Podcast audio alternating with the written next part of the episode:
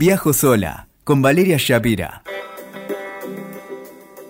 Hola, hola, bienvenido, bienvenida a Viajo sola. Bienvenido a este mágico mundo de viajes por tu ciudad, por el mundo, por tu barrio, claro que sí. Y hoy te invito a recorrer Buenos Aires al aire libre. Vino la pandemia, pasaron cosas, claro que sí. Y sin embargo, dije, esto no me va a detener me compré una bicicleta y salí a recorrer Buenos Aires. Después cerraron lugares, eh, hubo fases. ¿Qué te voy a contar que no hayas vivido donde sea que estés escuchando este podcast? Sin embargo, me di cuenta que Buenos Aires es esa ciudad mágica que te encuentra con sorpresas en cada rincón. Y hoy te voy a invitar a algunos circuitos al aire libre y cosas que podés hacer en pandemia o fuera de ella, con poco dinero o nada de dinero, me atrevería a decirte. Solamente una botellita de agua y muchas ganas de recorrer.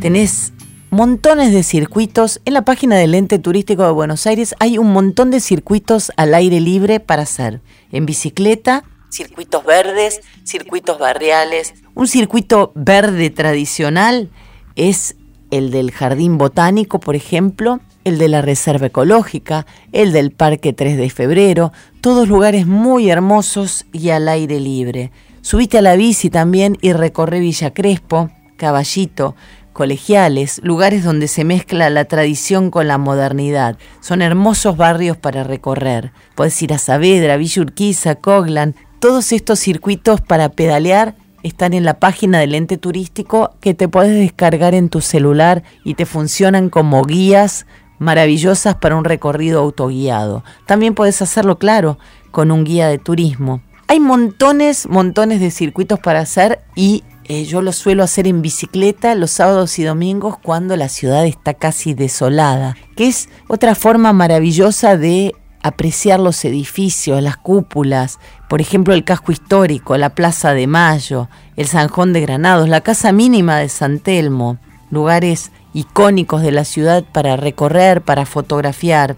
Si hablamos de lugares para disfrutar al aire libre, bueno, el jardín japonés, un oasis ahí en Palermo, en el medio de la ciudad, el barrio chino, el barrio chino de los mejores barrios chinos que he disfrutado en el mundo, allí donde están las barrancas de Belgrano, el Parque Lesama, claro que sí. Ahí, a metritos del Parque Lesama, encontrás la Avenida Caseros, con un montón de bares y restaurantes en una cuadra en la que te sentís en París. No dejes de ir a la Avenida Caseros, me lo vas a agradecer. Después, si de bicicletas eh, se trata, podés alquilar una, podés eh, quizás tomarlas del gobierno de la ciudad, que también tienen un pequeño fee, pero eso te va a hacer recorrer más cosas en menor tiempo. Y te va a dejar tiempo, por ejemplo, para tomarte un cafecito en la cafetería al aire libre del increíble Museo de Arte Decorativo. También te vas a sentir en París por un ratito,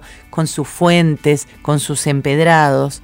¿Por qué no ir a un hotel a tomarte un café como al Palacio Duo en la Avenida Alvear? Te tomas un cafecito y te sentís por un rato un turista de lujo. Los bares de la esquina de Suipacha y Arroyo, esa cuadra encantadora, encantadora, frente a donde alguna vez supo estar la Embajada de Israel, ese mm, pasajito tiene los cafés más lindos de Buenos Aires, entre los que se encuentran la Florería Atlántico, eh, premiada por sus tragos, y un montón de cafés muy, muy llenos de charme.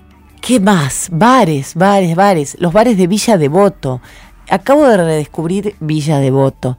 Qué maravilla de lugar.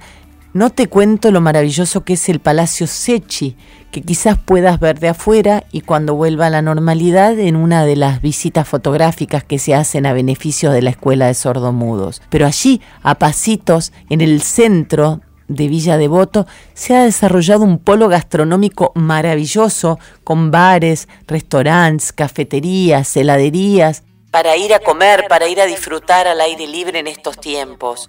También, por supuesto, si de disfrutar al aire libre se trata, el Mercat de Villa Crespo, que nada tiene que envidiarle al Chelsea Market de Nueva York o a lugares gastronómicos parecidos, tiene sus sectores al aire libre, así que también en pandemia lo podés disfrutar. Hay tanto, tanto para hacer en Buenos Aires, no quiero hacértela muy lunga. Si te metes en el Instagram de Viajo Sola, Viajo Sola Oficial, vas a encontrar un montón de recorridas, la feria de San Telmo, el mercado de San Telmo, la chacarita, sí, con sus bares, con sus restaurantes y, ¿por qué no?, una visita a los cementerios. Hace poquito estuve en el cementerio británico que tiene una historia increíble que habla de los lazos establecidos entre la comunidad británica y la argentina en tanto tiempo de interacción económica, social y cultural. No digas que no hay nada para hacer porque es pandemia. Solo se trata de ponerse creativo, unas buenas zapatillas, ropa cómoda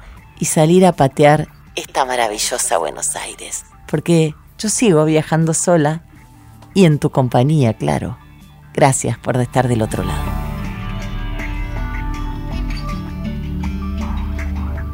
Escuchaste Viajo Sola con Valeria Shapira. WeToker. Sumamos las partes.